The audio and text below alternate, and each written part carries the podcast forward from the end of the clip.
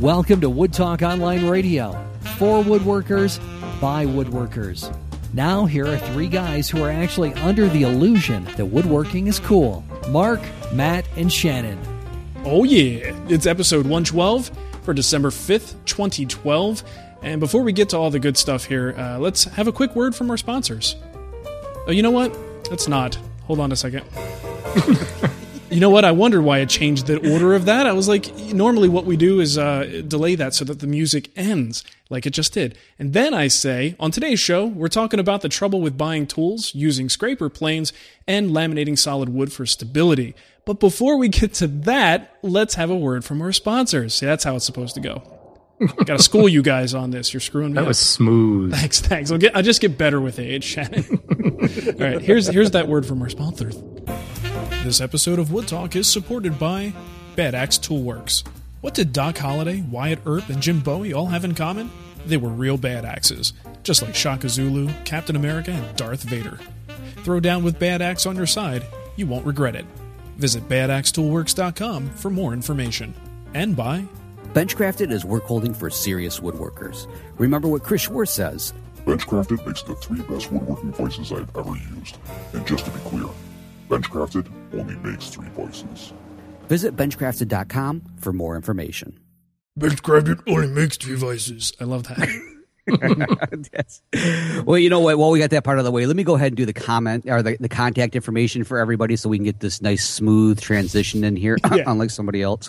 Um, For once, actually. But anyways, if you have comments, questions, topic suggestions, perhaps, you have several different ways to contact us. Leave a voicemail on our Skype, which our username is Wood Talk Online. Call our voicemail line at six two three, two four two, five one eight zero. Email us at wood talk online at gmail dot com. Leave us a comment on our Wood Talk Facebook Facebook page. Oh my gosh, see, smooth just right out the window. That's all you. Uh, anyway, so over at the Facebook page where so many of you have been liking us, and we really, really appreciate that. And if you're looking for the show notes or downloads from today's show or any of the previous episodes, don't forget you can find those at wood talk show dot com. And of course, as always, Uh, there is the forum, too, wood talk online dot com forum, if you want to head over there and visit that and maybe look for one or all of us. Uh, but other than that, I'm going to really destroy this smooth transition and say, should we We should probably mention that there's people can also find us on Google Plus, seeing as you, Matt, usually post on Google Plus. True, true. And that, there's always something going on over there. So that is very, very true. Yes, it, it, it's, a, it's a fun little location where I just love to repeat, do copy and paste from everywhere else. Yeah, we do not have a page there yet because no one has lost that bet between the three of us. Actually, on I think who we, has to go build it. I think we do. I don't know that it's. Hold on, let me go look. You guys talk amongst yourselves. I'm going to look. Talk amongst yourselves. Well, actually, now that we have a moment here, I felt really kind of funny doing that transition, talking about the uh, leave a voicemail on Skype. How would you say that? Would you say Skype us? Skype Our us. Skype name is? That's how I, I would say it. Yeah, Skype I mean, I, I suddenly felt like Betty White, you know, and doing the whole, I'm on the Facebook and the Twitter. Yeah, I don't know. It's uh, I would say Skype, uh, you know, like a verb. Okay, I'm going to try yeah. that next time. Maybe I need to rewrite that part.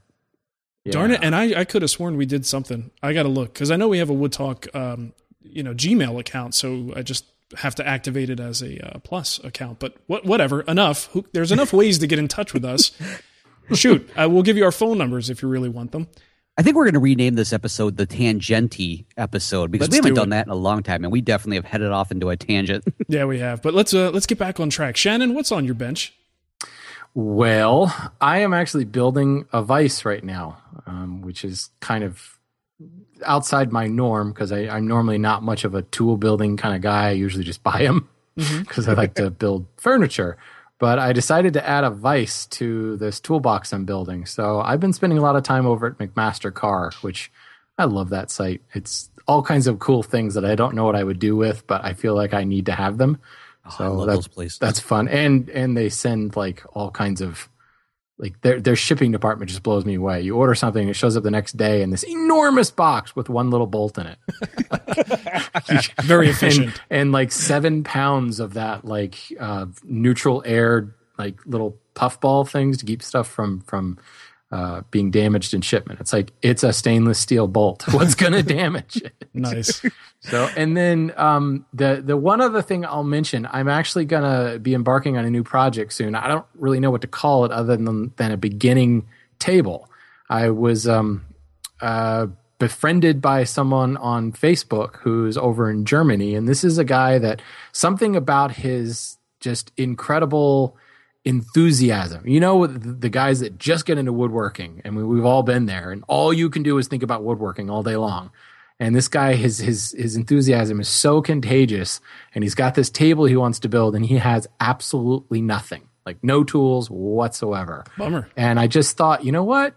I'll help you build that. So I thought that would be kind of a cool podcast series to do, starting from nothing. What tools do you buy? Because, you know, many of us always is saying, you know, the, the best thing to figure out is the project you want to build first, and sure, then buy tools according to that.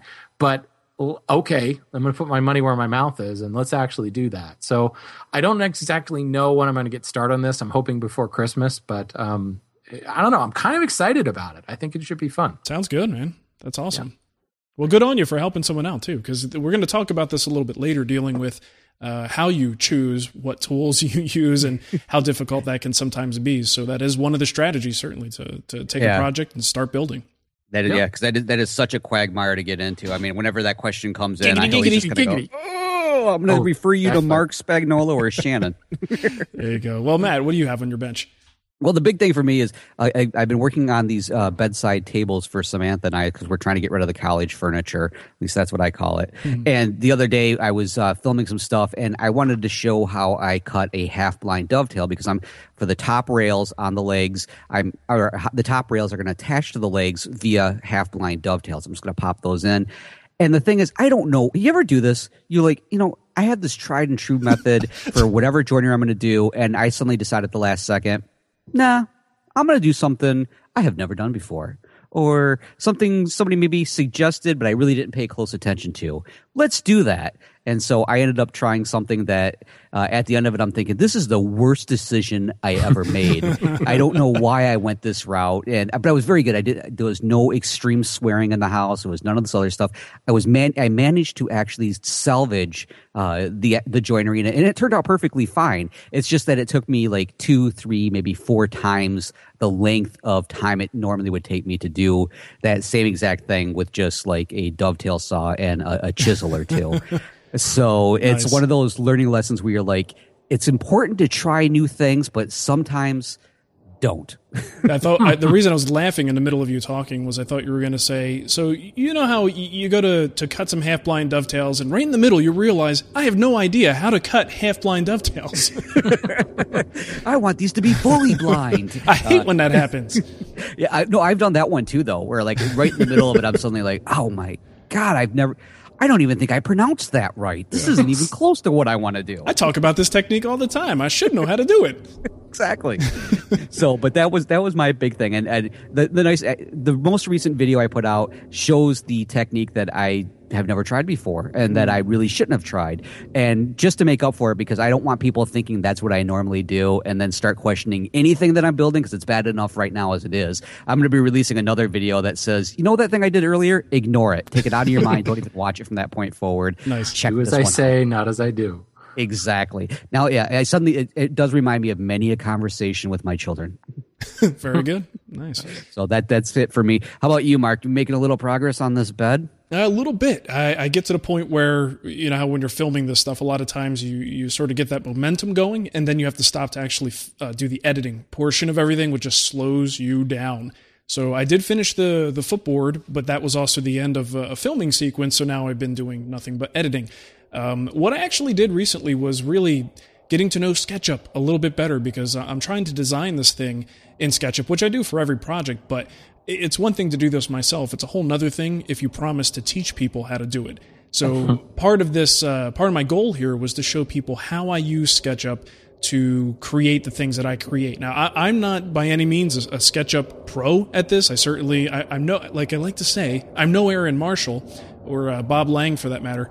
Uh, it's it's something that I use. It's a tool like any other tool. It's a it's a pencil and paper to me. So I don't necessarily need to be like super SketchUp guy, but I need to just get a, a number of basic things done. So I wanted to show people how I do that exact process. And it turned out to be like a fifty minute tutorial video showing how to build this platform bed from the ground up and then also modify it. So I spent a lot of time doing screen caps at the computer and, and voiceovers all week. So that, that's Ooh, been fun. Yeah, that's been uh, what's what's been keeping me busy. Um, but it yeah. was it was kind of fun because it made me review some of the, the basic techniques and having to explain why I do things, and in the process possibly discovering better ways to do those, because that's that's really what I always find in SketchUp. Like I might know how to get something done, but then I talk to someone who knows what they're doing and I go, oh crap, all I had to do was that and I could have accomplished the same right. thing. Yeah.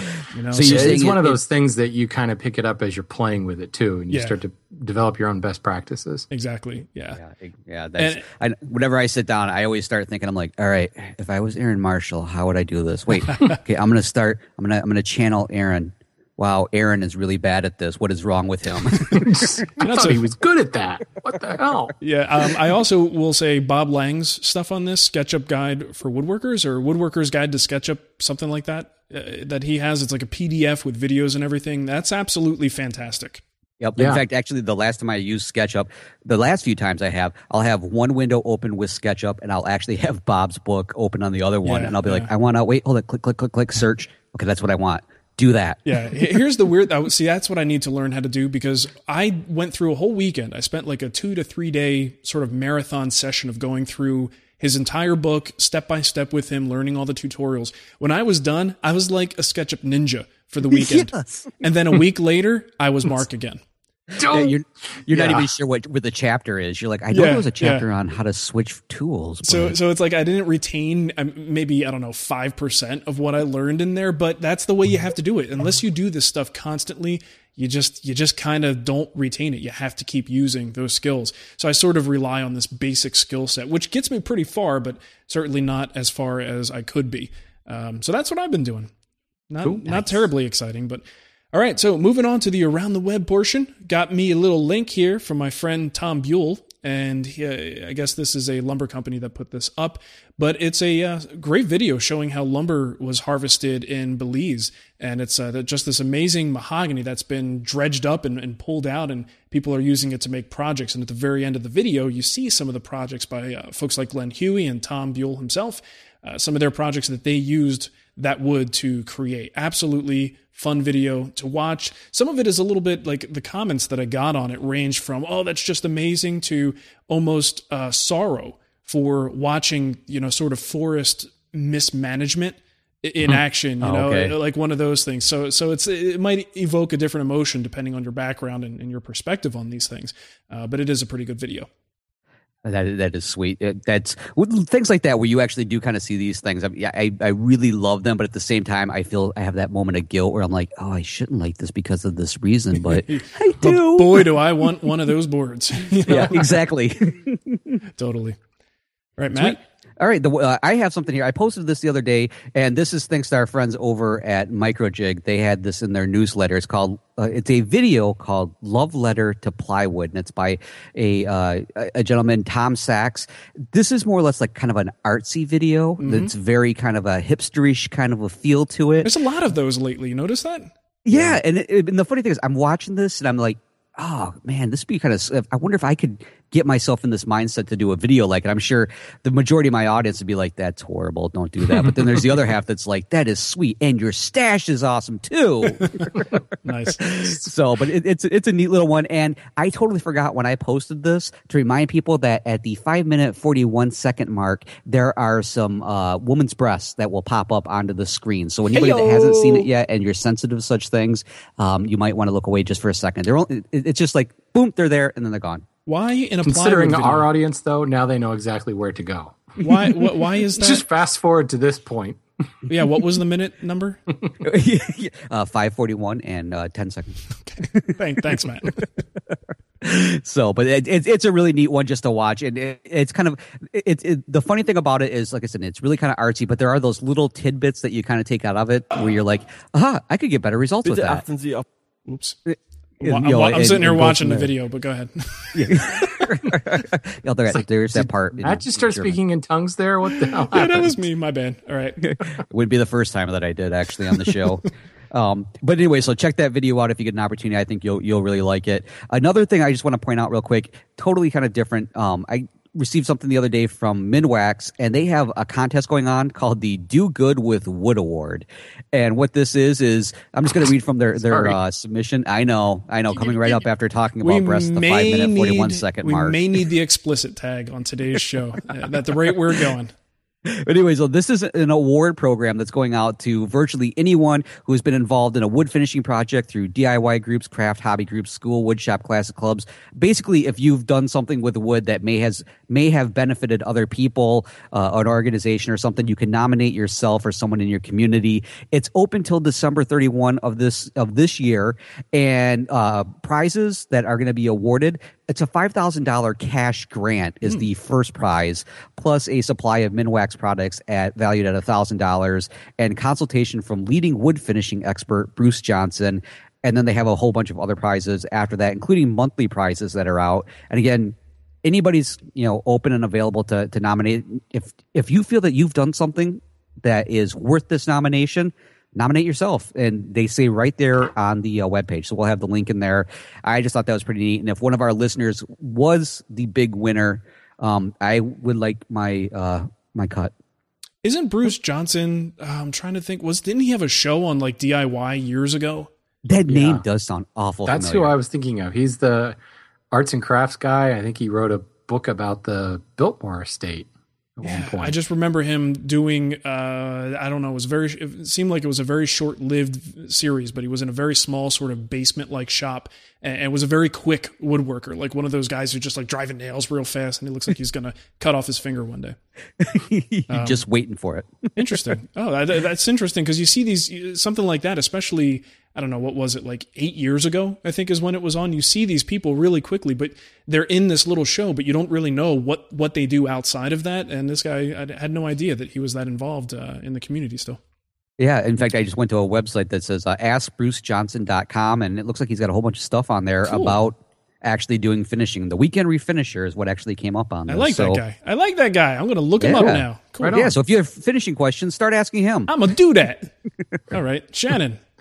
Uh, let's see. Scott Meek. You guys remember Scott Meek? He was on the show a couple mm. weeks ago. Never making heard hand of him. Planes. He's going to now start teaching. Well, he's already teaching plane making um, face-to-face, but he's decided to give the online thing a try. So he's going to be doing plane making classes via a, a Google Plus Hangout. Um, he's giving away the milk for free. Uh, yeah, exactly. But it, it's kind of cool. I want to say he's charging seventy-five dollars for that. I don't remember offhand, but uh, we've got a yep. link that you can head over to his site and check it out. Looks like kind of, I, I just think it's a cool idea to use uh, Google Plus that way. So sure. Um, and why not? You know, he's doing this full time. So anything we can do to support him. Excellent. And then uh, Andrew Detlef over at Ravenheart Renditions podcast. He's doing a holiday giveaway. Nice. Uh, what is this? December ninth at eight o'clock Central Time. He's got a bunch of swag, and he's going to be giving it away, I think, live um, on his broadcast. I think he does that through Google Plus, too. Hmm, cool. But I'm going to I'm gonna have to head over there and see if I can win a whole bunch of it, because my swag's starting to get a little low. So if I win his swag, I can put my swag out there. So isn't he like down the street from you? Uh, right across the lake, actually. If I jumped on the ferry, um, I could be there in several hours. Right across the Great Lake. So it's, it's, it's not quite not quite the same thing I was thinking. Nice. Yeah, there's definitely, if I had to drive, it would probably take longer. And I sure wouldn't feel like I'm going through the woods and over the river. Mm-hmm. Okay, just waiting for yeah. you to finish. film. Okay. Did I all mention right. the five minute, forty-one second mark? Let me go back and watch that. I got to mute it, though. Uh, all right. So that's about it for links. Let's move on to our poll of the week. And, and this week, actually, Shannon has a poll of the week that he'd like to share with us. I do. Poll of the week just today, actually. Uh, David Fulanowicz. He uh, took a lot of maple off my hands today at work, and I Attaboy. greatly appreciated that because I haven't been moving much maple lately. And he showed up and bought a boatload of maple. Nice. So David Fulanowicz is my poll of the week. Nicely done. Oh, I didn't David. know your your your lumberyard was located on on a like a water body. Uh, well, actually, yeah, we are, but oh. that's a different that's a different thing altogether. It's okay. a thing called the Chesapeake Bay. It's it's over there. Now, did he show up on a barge? You said it was a boatload of, of wood. Wah, wah. So Ooh. funny, Matt. So hey, why funny. are you guys muting? Oops, we lost Matt. He's uh he's got some connection troubles there. Uh, we'll we'll try to get him back later. Uh, okay, so the real poll of the week this week by uh, our buddy Tom Ivino over at toms workbench dot com. He asked the question, what do you wear in the shop on your tootsies? Uh, workshop footwear. So the typical range of answers uh, that you would expect there, but forty percent of people so far at the time that uh, I took these results said sneakers, which uh, that's what I wear actually. Uh, twenty percent said boots or other sturdy shoes. sixteen percent said whatever I'm wearing at the time. Uh, twelve percent said steel-toe, slip-resistant footwear. Where th- those guys are official. Wow. Uh, five percent actually said flip-flops, which is great. Those are the guys who would work in the Caribbean. Uh, four percent said bunny slippers, which is cute. two percent haven't given it much thought. And one percent said barefoot. Not sure if I believe them, though. Mm, it man, sounds like I, an exaggeration. Yikes. I didn't even want to think about those slivers down there. That just... Mm. Can you imagine barefoot? That would be crazy. I, my family will walk in barefoot, and I'll just start yelling at them. But they're just used to that, anyways. Um, you, the, you know, mine. I actually I go back and forth between slippers and uh, Seriously? sneakers. You really yeah. wear slippers? Yeah. Well, once in a while, I have those moments where I suddenly go, "Oh my god, the clamps!" and I'll like jump out of bed and I'll yeah, come yeah, down yeah. there, and you know I'll, I'll, I'll do stuff like that. Or it's just like I. I I don't mean to actually go down there long term. Do you ever do this? Like, well, I don't know if you'll do this that much more, Mark, but like, you ever had that thing where, like, when it's connected to the house, you'll just go in the shop to get something, and then like an hour later, you're like, "Oh, I only came down here for this one thing." Oops. An, an hour later, I'm handsawing in socks. Yes, been there. Yeah. What am I doing in my shop in my underwear? This is so weird. Yeah, yeah and then, then the wife comes knit down. Socks are you. bad. The shavings stick to those things like mad. Mm-hmm. Yep. Let me tell you, and shavings stick to a, a mullet wig. Pretty bad, too. And I can tell you that from experience. All right, moving on to some voicemails here. I've got one from Demented Woodworker, and that's his Twitter handle, I guess. I, I don't know what he says his name is because he got a little bit of an accent, so I didn't understand it. Maybe you guys can tell me afterwards, but he's just kind of saying hi, sort of. Uh, let me play it. Hi, guys. My name is Ernesto Segovia. I'm also the MedTech Woodworker at, on Twitter, and I like to share, share I like your programs a lot, especially the Wood Whisperer, the Matt's Basement Workshop, and the Renaissance Woodworker, and also just to show on the side for those who think it's a challenge, I got my shop going right now on my living room and working forward as to making kind of like a, hmm, no, Mark, you know, Spanish, uh, fachada for all the tools so that when you come into my house, you think it's just furniture. Anyhow, guys, have a great day. I enjoy your programs and keep this going. Love it a lot. Bye. By the way, my wife hates you all. Thanks. How great is that, right? And, and um, you know, for the record, I know that sounds like, like a show bumper from now on. You want me to, want me to uh, just grab that real quick? My wife hates you guys. Um, you know, just for the record, I know nothing of Spanish. I was going to say, when did you learn Spanish? I, I took Spanish in college, and I barely left it in college. Barely got through it, my friends. I know very little Spanish. Solo is Italian. Uh, yeah. So so, but thank you for thinking that I'm bilingual. That's great. Uh, yeah, that great, is awesome. Great voicemail. Yeah, maybe we should. I'll chop that up and take that as a little, uh, a little thing to use on the show. This is awesome. Okay, so uh, and and you know the other cool thing is he's got a he, he. The whole gist of that is, you know, you're talking about starting over from uh, scratch or or starting at the very beginning. Here's a guy who's got his shop basically in his living room. I mean, I've talked to people who use a spare bedroom in an apartment uh, to do their woodworking and put the fold away workbench under their bed. You know, so there are people who are just determined to get into this craft, and they do what they got to do. It's pretty cool. Sounds Absolutely. like a John Madden commentary. Here's a guy who woodworks in his living room. Yep, just like it. All right, Stuart emailed or voicemailed us. He Skyped us, Matt. And oh, he, he Skyped us. Yes. Okay, I'm going to write that down. Showing for the you next proper time. proper usage. He Skyped us and left Skype, a message. Skyped. Yeah. Hello. Uh, this is uh, Stuart um, calling from Georgia. Um, love your show, guys. And um, I basically um, I built a workbench. It's uh, about twenty, twenty-four inches wide by sixty inches long, and I want to put a uh, a bench vise in there.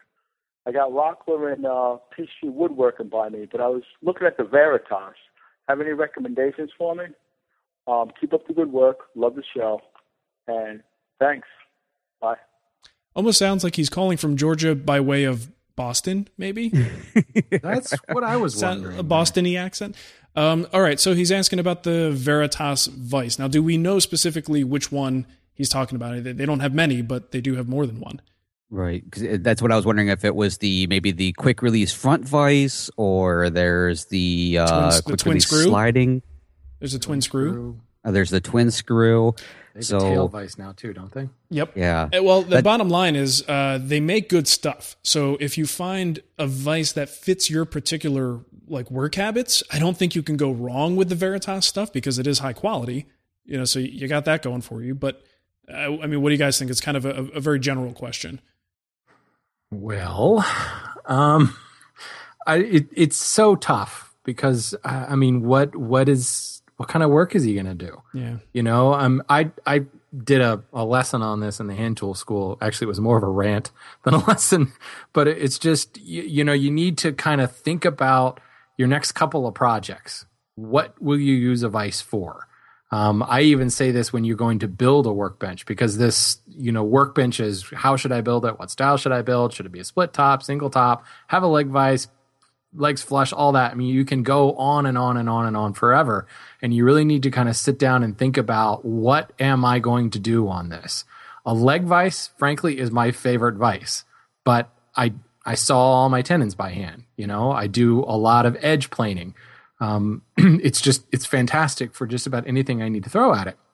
If you're going to do a lot of surface work, you need probably something that's going to hold things on the surface, you know? So a face vise is not going to do much for you. Um, you're going to need some sort of tail vise or end vise. So what he needs to really figure out is, what kind of work holding am I looking to do? And in that case, you know, that, that entirely changes my answer, depending on what he's going to do. Yeah. Yeah. If yeah. That made sense. Well, and I'm thinking if he, you know, a decent strategy might be if you build a basic bench, a lot of times these things can be retrofitted regardless, yeah. as long as you build a good general. And these days we have never had as much information on making a decent workbench that can be adapted to any type of work style than we oh, yeah. have right now. Absolutely. Um, so if you can build a basic bench and then think about what you're going to build, maybe put one vise on it and then see how the work goes, and then let the work kind of dictate what the next thing is going to be. Don't just uh, pick randomly and hope you get it right, because you may wind up with a vise you're never going to use and you pay a lot of money for. So, right. Yep. I guess, I guess if I were really going to say, you know, pick one, a twin screw vise is a nice thing to have just because it holds so much because mm-hmm. of the wider chop. You can hold thing longer boards on edge. You can put more stuff in it vertically. Uh, you could use it in conjunction with dogs to kind of clamp something on the surface, I suppose. I used to um, do that all the time. I mean, if you put yeah, it, if you it put seems it like in, that probably would be the most versatile. Yeah, if you put it in the uh, end position and put some dogs down the line, you can actually, that could be theoretically your only vice, depending on what right, type of work yeah. you do. Yeah. Cool. Absolutely. All right. Well, thanks for the voicemail, and let's move on to uh, the emails here, Matt. You want to take that first one? Sure. Uh, this first one comes from Aaron, and Aaron is asking, I recently acquired a couple of Stanley number eighty scraper planes, and I was wondering what suggestions you guys could give me regarding use and setup. I did not I, I did not know when sharp uh, I did not know when sharpening if I need to have a secondary bevel angle on it, or if I only need the primary angle. Also, any tips and tricks you may have regarding its use and what tasks you like to use it for specifically. Uh, Aaron, the one thing I, it's kind of funny. It, it, you know how like sometimes it, it seems like woodworkers are all on like the, the same brain waves at the, at the moment, and everybody's like kind of doing the same thing, but you don't realize it, or you go to the magazine uh, rack and so it's like, We're That's exactly what I was up. looking for. Yeah. yeah. Well, uh, the other day I was breaking out. Uh, I have the the Veritas version of the uh, Stanley number eighty scraper plane, and um, and I, I was using it for actually flattening out some panels. So, for anybody that's not familiar with this particular type of tool, basically it's nothing more than a card scraper and a holder. It's a the, the card is a little bit thicker than you would think of a regular card scraper, but essentially that's exactly the same exact thing that it does. It it's more or less an easier way to hold on to it. Your your thumbs sure don't get burnt with this, yeah. and you can probably even set it for a more aggressive cut than you would a regular card scraper. Uh, but really, when it comes down to it, whatever you would typically do with your card scraper, you can do with this. Um, it just, you won't get quite as exhausted. At least that's the way it's always been presented to me to use. I remember we, we, when we were at uh, uh, Woodworking in America two thousand, see, which one was it there, Mark? You were two thousand ten, I think it was? Something like that. that. Yeah, uh, Chris uh, Schwartz gave a lesson on, uh, on card scrapers or on, on scraper planes, and that's also when suddenly you could no longer buy them on eBay for ten dollars. Uh, the Schwartz effect kicked them to like a thousand dollars. Yeah, those those things are. I actually before the Schwartz effect, I picked up two of them uh, just because I actually they they were cheap. I would think I paid like twenty or thirty bucks for them. Yeah. And they're, you know, just tune them up and they're always there on the wall, nice and sharp. The thing I like about them, though, when you compare them to a card scraper, you've got that the body, the actual metal body that's acting somewhat like a plane. So you yeah. could sort of, uh, you know, it's great for flattening panels because it doesn't follow quite as many of the small dips and valleys. So you could really level the surface, too, and get pretty darn aggressive with it. Yeah, yeah, you won't get it. You won't get chatter really at all with a number eighty, whereas you can get chatter with a card scraper. Mm-hmm. Yes, it kind of shakes and makes that little squeaky noise as it runs across the surface. Um, yeah, uh, you know, regarding the secondary bevel, I've never used it. I mean, technically, the reason the reasonings behind secondary bevel A is to speed up your sharpening, so that you only have to sharpen or hone that little tiny micro bevel. Second reason being it can add durability to an edge. It steepens the angle and adds a little bit more meat at the tip. As far as the second Hey-o. reason, you really don't need Sorry. it for the scraper. Matt you know? Matt knows what I'm talking about. uh, five minutes, forty-one seconds.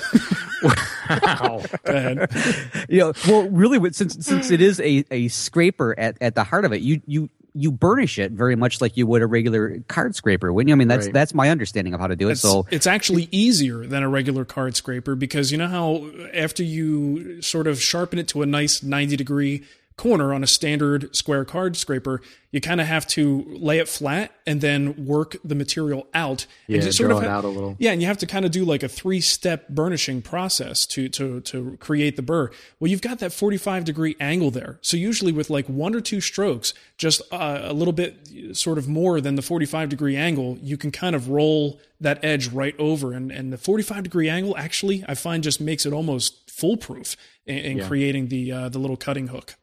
Nice. Yep. In that case, I am definitely going to start using mine way more than I have been because I well, need everything to be foolproof. I find that it's a little bit more versatile than a card scraper. And Matt, you said this earlier. You can do it to take, you know, thin little wispy finish ready shavings, or you can crank it down and like level a glue line, you know, pull all the glue off and, and really get aggressive with it.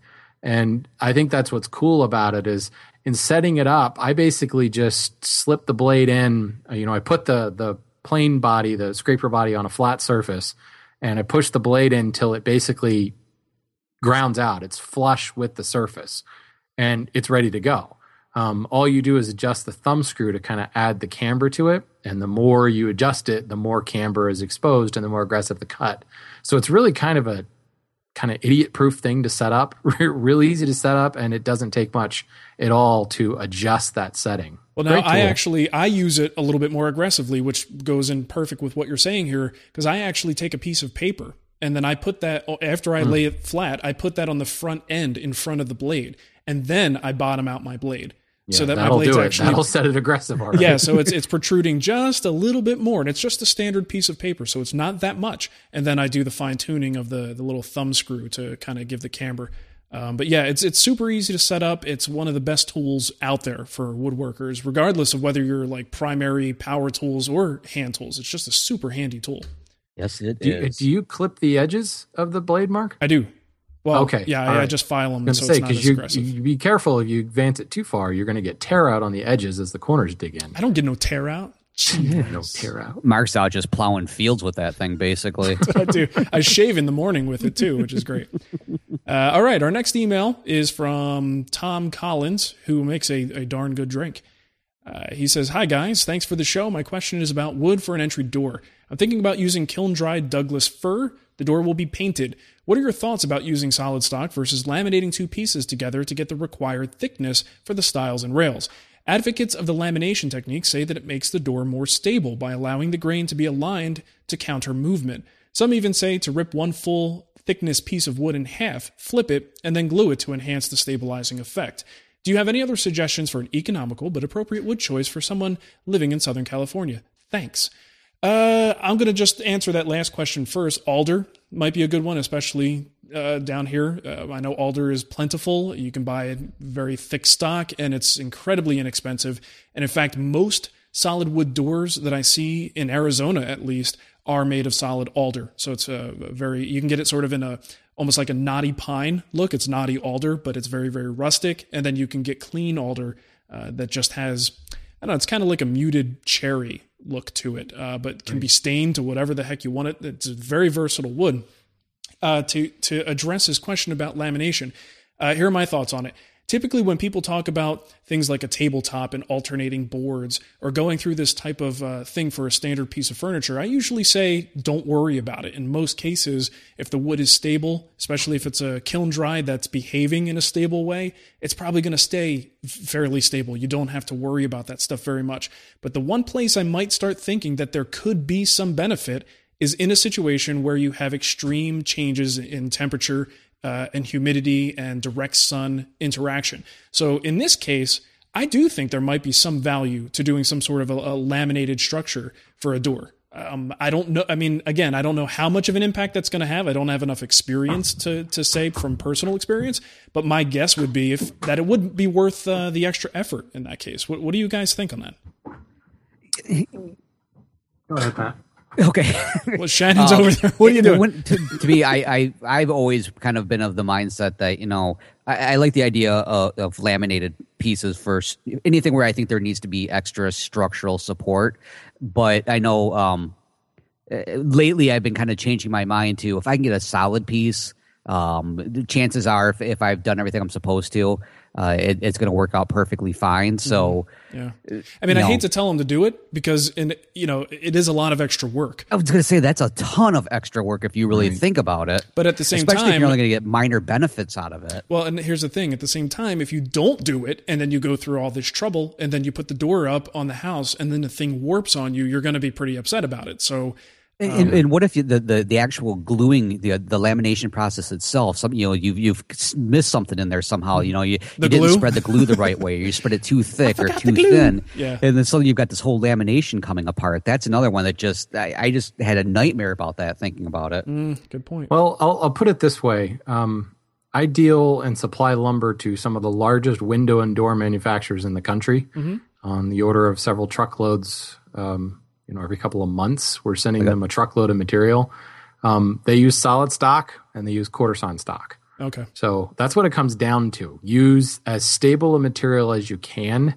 Um, and I mean, these are these are high-end companies because they're they're using you know Sapele and Udali and um, African higher dollar. I don't want to say necessarily higher dollar, but more expensive woods. Um, although Doug fir, quarter-sawn, vertical grain Doug fir is used a fair amount too, mostly for weight less than than cost, because good quality clear vertical grain Doug fir is not exactly cheap either, mm-hmm.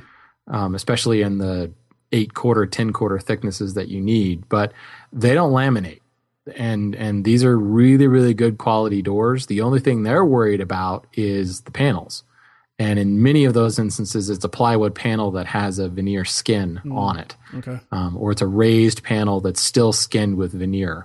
So um, the way I put it is, if you know somebody like Geldwin doesn't bother to laminate, then then they make a lot of doors. But the other thing um, too is he is painting the door, and there really is no better yeah. finish for a piece of wood outside than paint. It's really going to do a, a good job of protecting the wood from oh gosh, uh, the yeah. elements. So so yeah, I mean I I don't think we're really even prepared to give him a full definitive answer, but I think with the paint and based on you know what you're saying, Shannon, probably not necessary.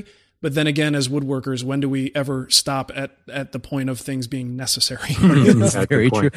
Well, you know, one one thing that you mentioned that really made me think about this. This is this is one of those projects where really taking your time and paying close attention to something that like Uh, the cut of the wood, like you mentioned, you know, going with like more like a quarter sawn, or in this case, like maybe a, a rift sawn might be a, a better one for for that kind of project. Anything that's going to I, I, obviously wood's going to move, so it's not going to minimize it, but really paying close attention to maybe the, the grain direction, the cut yeah. of the wood. And if, if you're ever in your lifetime going to pick out the best, you know, pieces for a project, this might be one of those. Sure. Yeah. Really doors are pretty exact. You kind of don't want to mess around with that because yeah. then you're stuck in your house. Yeah, yeah, yeah. You don't want well, you don't stuck want the, out of your house. You don't want the grain of the wood being the one like that is so pretty, but you're saying something that's like it's warped all over the place, and you're kicking out a window trying to get out. Yeah, not not the place to compromise. That's for sure. Yeah. All right, Shannon, want to hit the next one? Certainly. Certainly. Yeah. I love I love that you guys have me reading this question. That's uh, very intentional. I am starting. Let's see. This is from Keith. He says, "I am starting to see the limitations under my little saw. I would like to move up to something," I think he's referring to a table saw here, my little, little table saw. saw. Yeah. "I would like to move up to something to do better weekend work with."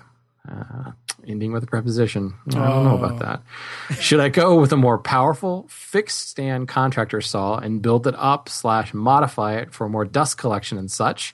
Should I go with a hybrid saw?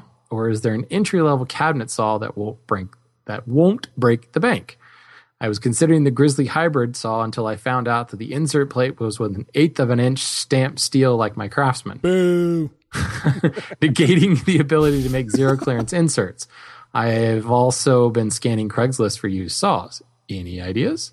I was willing to plunk down the seven hundred twenty-five dollars on sale plus one hundred dollars for shipping for Grizzly, so I'm about a one thousand dollars budget on the high end. Hmm. Hmm. Hugs and kisses, Keith." Mm-hmm. Well, this is this is really going to start a conversation for us that we wanted to to touch on, and it's and it's one that we have to be a little bit careful about how we discuss this kind of thing because we don't want to discourage people from emailing us questions. Right. Um, but this this really gets at the heart of anyone who puts a website out there, starts talking about woodworking, and starts soliciting and requesting contact. You will eventually start to get questions about what tool should I buy. And that is not the easiest question to answer for people because it's such a personal decision on budget and future use and personal preference. So so this is something that uh, Shannon in particular initially brought up in our pre-show conversation. yeah, yeah, just blame it on me, so, Mark. That's fine. This is where yeah, I throw Shannon under the bus. Like, we don't really, you know, we want to be nice about this. No. I was like, I don't know if I want to do this. He's like, you will do it, Mark. You will do it. We're getting this out of the way.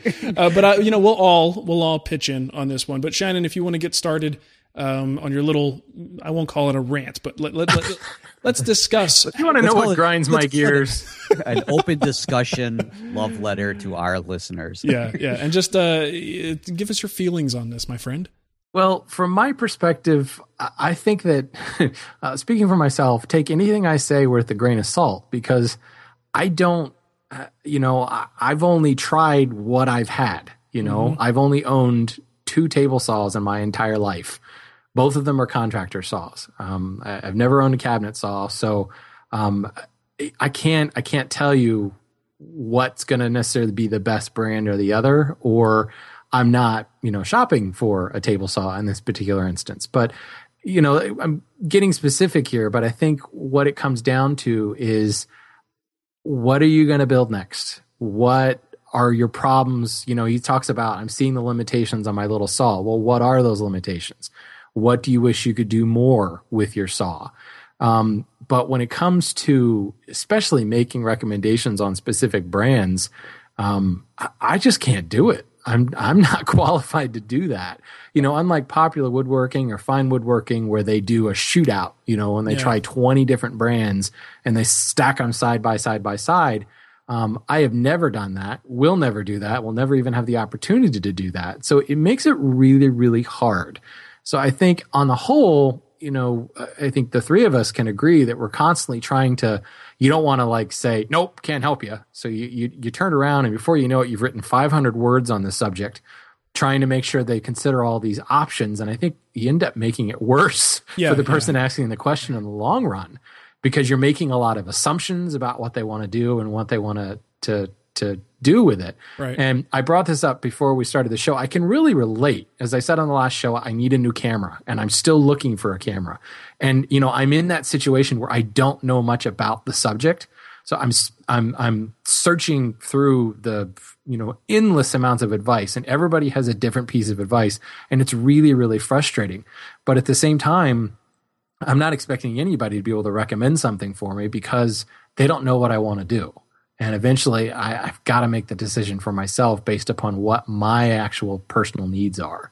Right. Yeah. Well, and interestingly enough, too, after you're done researching these cameras, if someone were to ask you, I'm looking for, you know, a prosumer level camera and I want to make some podcasts, you actually might have an answer for them at that point because you just did all of that research. Right. So, but three months from now? No. Exactly. Because yeah. they'll all be obsolete. And that's what most of these questions wind up doing. They say something like, can you recommend a really good, in fact, I just got a couple questions like this recently. Can you recommend a good uh, random orbit sander? Well, I don't know when the last time was that I even thought about buying a, a new random orbit sander. So I don't know what the latest models are offering. I don't know if there's any upgrades or anything's changed. What was good five years ago, I don't know if that's still good today. So, so it really makes it difficult. And the best I can do is tell them what I currently use and why, and then also quickly go to some of the magazine's websites and see if they've done a shootout uh, that they can reference at some point and, and make a decision for themselves. But one thing that's really tricky with something like Keith's question is when you're buying a table saw,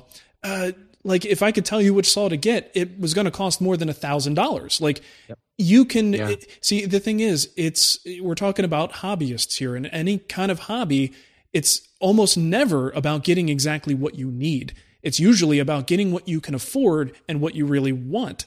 You know, so if, if he can get that better saw, it, it could very well be overkill for what he wants to build. But as a hobbyist, will he be happier with that saw? He might be. It just depends on what he's in it for. Right. Yeah. And, and, you know, the table saw is a tough one too, because, you know, it's one of those tools that's meant to do so much. Yeah. And, and you really can't skimp on it. You know, it, it, most people will say it's the workhorse of your shop. So do you get by, or do you kind of figure out where to come up with another two hundred dollars? Yeah. And, and this is where that, you know, that whole tired last tool first advice, yeah. I think Man. that when it comes to a table saw, that advice really applies. If you were talking about a scroll saw, I'd say, you know what, don't worry about it. You know, you're only going to end up dropping three hundred bucks or so on it anyway. So, I mean, that's for a really good one. But table saw is such a, a workhorse. Yeah. That's really, I don't know. Well, I mean, it, well, yeah. I would be really hesitant to look for a budget model in well, that particular instance. After you use a cabinet saw, going back to a contractor saw, the contractor saw feels flimsy.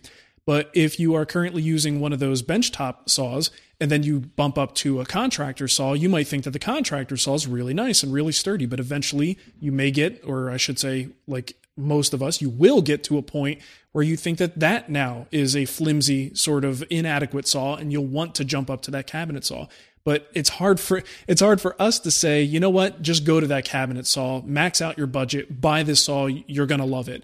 It's, yeah. it's it's such a difficult thing for us to to recommend us in a solid way that, I don't know. It's and, there, and there's yeah. there's such little like kind of stupid bells and whistles that can be really important to one person but not to another. Yeah, totally. Yeah, and when that, I'm looking a, for. Sorry, Matt. What's that? No, I was just going to say that that's that's a really great point. It's like, I know we had talked about this, and a common thing that I, I do, and I think you guys said that you do it too, is, you know, I, I won't recommend a specific thing, but I'll recommend favorite features that I have on it. Mm-hmm. And it's so funny because, like, looking through any of the, the new catalogs or any of the new stuff, because every time one of these questions comes up, I'm like, wow, am I completely missing something? Have have they gone to full-on lasers now? Is it even a blade that spins? And, you know, so I'll, I'll try to recommend features, but some of the features I've noticed that I've recommended are like, well, yeah, we can get that for you, but I think we'll have to special order it because I don't even know if they use that anymore, right. You know, and, and going from there. So it, it's so hard to stay current with a lot of these things that are, you know, that are coming out. And I have tried to have manufacturers send me tools, like large tools, to to try out in the shop. Uh, but then they, they find out I don't actually have a loading dock and that it's a residential uh, address. And for some reason, they just don't want to follow through. That's crazy. Well, like, it, it, and again, speaking in the table saw market, this is here's a question that's usually probably one of the most difficult ones to answer. Is I want to get either a uh, P M two thousand. A Delta Unisaw or a SawStop, or maybe a, a comparable Grizzly or something like that. And it's like, well, here's the problem. every one of those saws is going to be good. Like if you, yeah. if you painted it some generic color and I couldn't tell what brand it was and I used it for a week, I probably could not tell you the difference between those saws. Like once you get to that level, and it does totally come down to those, those bells and whistles. It, well, and the one thing with the SawStop is if you like the SawStop feature, game over. That's the saw you need to buy. yeah, exactly. It's the only one out there. Yeah, that's that's the easy question to answer. But, you know, here's the positive spin on that. That's awesome. You know, I mean, you really can't go wrong. And there is something to be said about you get what you pay for. Yeah. yeah. So if budget is your most important thing, then establish what that budget is and feel pretty confident that if you're going to spend, in this case, seven hundred twenty-five dollars or, or what he said, one thousand dollars, mm-hmm. you're going to get a good saw. And I mean, I run into this daily with hand tools. You know, should I go with Wood River or Lee Nielsen? Honestly, they're both really good planes. I've had yep. great experience with both of them. Lee Nielsen's a heck of a lot more expensive. There are reasons for that. Um, and there's a lot of, and that comes down to kind of the bells and whistles and do you support a North American company and all that. But um, they're both awesome. For that matter, going out and buying a vintage Stanley and restoring it, it's an awesome plane. It's going to require more work. It, it you're kind of getting what you pay for. And that's, that's great that we have so many options that are of a high level.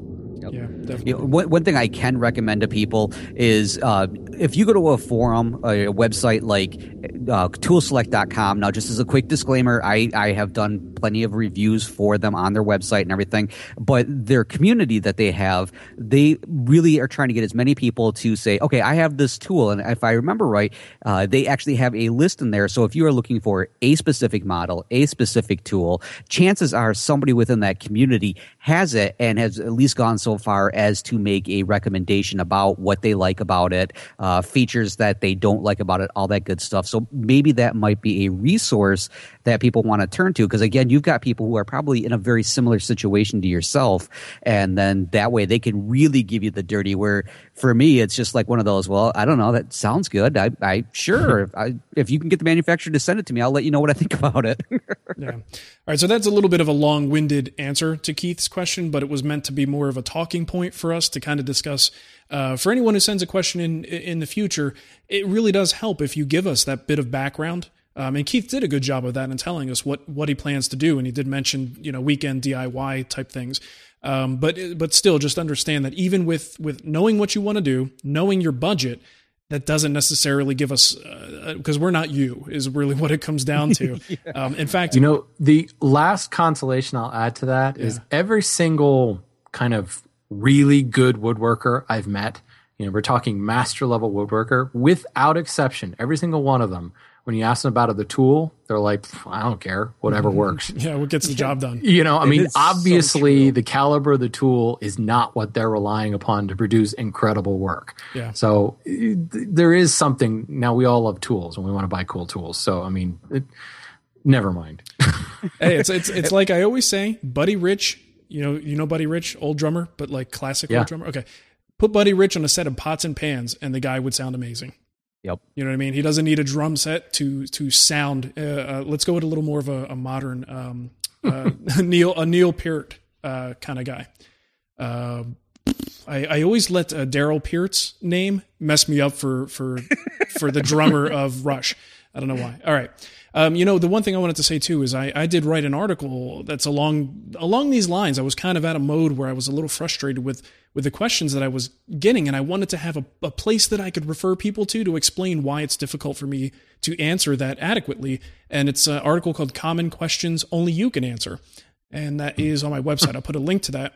But the three questions that I put in here: what finish should I use, what project should I make, and what tool should I buy? Uh, yeah. and, and I do actually give you a little bit of advice that's probably an overlap with what we've talked about here, uh, but I'll put a link in the show notes for anybody see, who wants to do more. What finish should I use? One that dries. one uh, you, what project should I build? One that you want. And what tool should I buy? Was that the last one? Yeah. Uh, one that works. There you go. Well, you know, if anything, that was easy. Let, Let, let's just follow this up with that. Again, this this is just like one of those, we love to help everybody out, and this is by no means saying don't send us these questions. Yeah, not at all. It's just, you know, yeah, just just give us a little bit more information because we want to be able to be able to give you as specific an answer as possible. And remember, when it comes to tools, it's so hard, as we've said over and over during this little portion, it's so hard to stay current with things that we don't have in our own shop. So...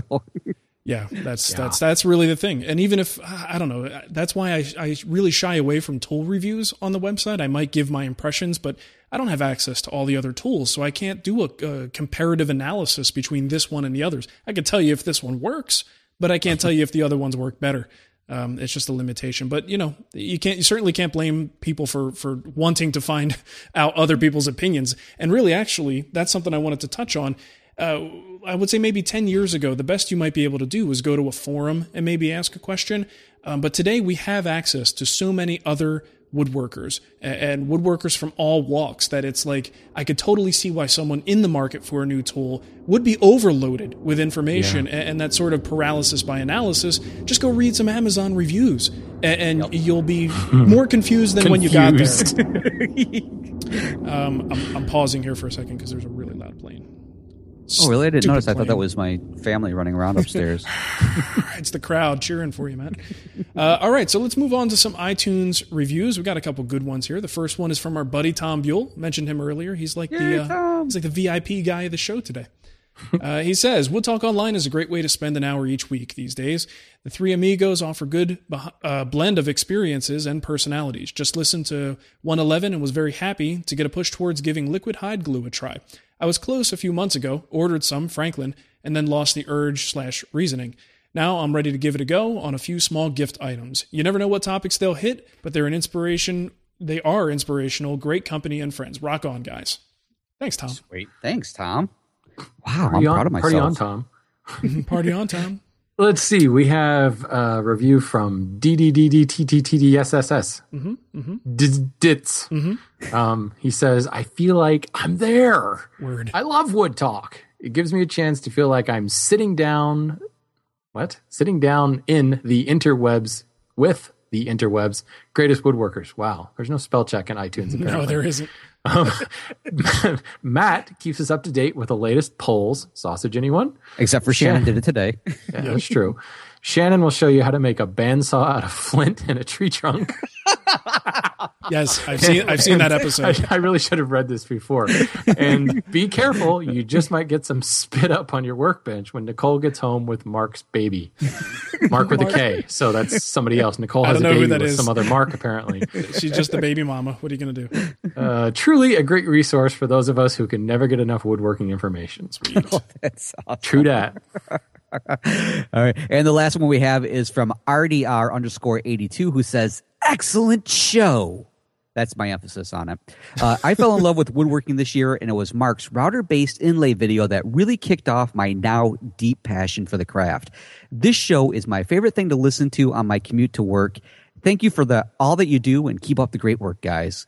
That's awesome. No, Sweet. thank you. Yeah, yes, thanks. Really, thank you. So, anyone, if you uh, if you know how to use iTunes, go look us up. We're under Wood Talk. Head down to the review section and leave us a nice little review there. We'll read it on the show. We always appreciate that. Thank you very Absolutely. much. Absolutely, especially um, when they say stuff like "excellent show," "excellent show, mate." All right, just a, I'm gonna uh, go buy some flint and a tree trunk right now and see what I can make out of it. Can I use duct tape? Yeah, definitely film it because uh, I want to see it. All right, just a uh, quick reminder, today's show is supported by Bad Axe Toolworks. That's at bad axe toolworks dot com and Benchcrafted at benchcrafted dot com. Lots of good stuff at both sites. Go check them out. Matt? Oh, that's right. They're a sponsor this month. You should buy the Benchcrafted Vice, Stuart. Buy the Benchcrafted Vice. Yes. Sorry. Benchcrafted Vice is, is pretty bad axe. Yes. Oh, I'm combining, combining our two uh, our two advertisers there. Pretty cool. All right, Matt, you're up. Okay, well, if you have any comments, questions, or topic suggestions from something you've heard today or something you want to, don't forget you can get a hold of us di- several different ways. You can leave us a voicemail on Skype. Our username is WoodTalkOnline. Call our voicemail line at six two three, two four two, five one eight zero. Email us at woodtalkonline at gmail dot com. Leave us a comment on our Wood Talk Facebook page. And if you're looking for the show notes or downloads from today's show or previous episodes, find them at wood talk show dot com. And, of course, all this information will be in the show notes at said page, wood talk show dot com, where you can find it all. Sweet. All right. Well, thanks, everybody, for listening. We appreciate it. Oh, one thing I forgot. I wanted to huh? mention before we go that we had to do some feed changes uh, to the Wood Talk feed. So a few people, like when you change the underlying feed, it sort of does something weird in iTunes. So if you're experiencing any weirdness, and unfortunately you may not hear this because it might have stopped downloading. Uh, so maybe I'm just talking to myself. If your email is down, send us an email telling us it's down. Yeah. Uh, but basically, if you hear this, if you uh, if you can hear my voice, and you are having problems, just unsubscribe from the feed, go back into the iTunes store and resubscribe, and you'll be squared away. Um, we try we try to limit the the amount of times that things like that happen, but sometimes when things grow and change, we have to make modifications to the feeds, and unfortunately, it results in some issues for people. So, and, and truly, that applies to any problems you're having. If your dog won't, you know, eat, just resubscribe to to Wood Talk. Very You'll true. Find that it'll solve all your problems. It will. Yep. Mar- marital problems, absolutely, yep. absolutely. You'll exactly. it'll it'll end that marriage right right quick. Yeah, I've have trouble sleeping. Put it on. You'll be asleep like uh, in about five minutes, like a baby. That is, hey man, is that true, Wood Talk? The older ones. And let me tell you something. Sleep like a baby is the biggest B S I've ever heard. Because in my world, sleeping like a baby means you're crying all night and you're waking up at five thirty. I was going to say it's just a definition thing. They're using it completely wrong. It's like how I use irregardless. Yeah, exactly. How about sleep sleep like Adobe? Sleep, yes, sleep my Adobe. Like oh, a Labrador. My Adobe can sleep, that girl. See, there Ooh. You go. Her and Nicole, between the two of them. Little koala bears. All right, so we will catch you next time, next week. In fact, wait, when's Christmas? Are we coming oh, up we on we still got a couple weeks December to go. twenty-fifth. Oh, yeah, it's only December fifth. Yeah, it's okay. every every December twenty-fifth. Every single year. I've checked it. Make sure it's on the same date. Thanks. I better put that on the calendar. Awesome. So we have we have two more Wood Talks before Christmas. And then the, the question is, will there be a Wood Talk the day after Christmas? Boxing Day episode of Wood Talk. Oh. Ooh. Just for those Brits. That could be interesting. All right. Well, we'll catch you next time in about a week. Thanks for listening. See ya. See ya.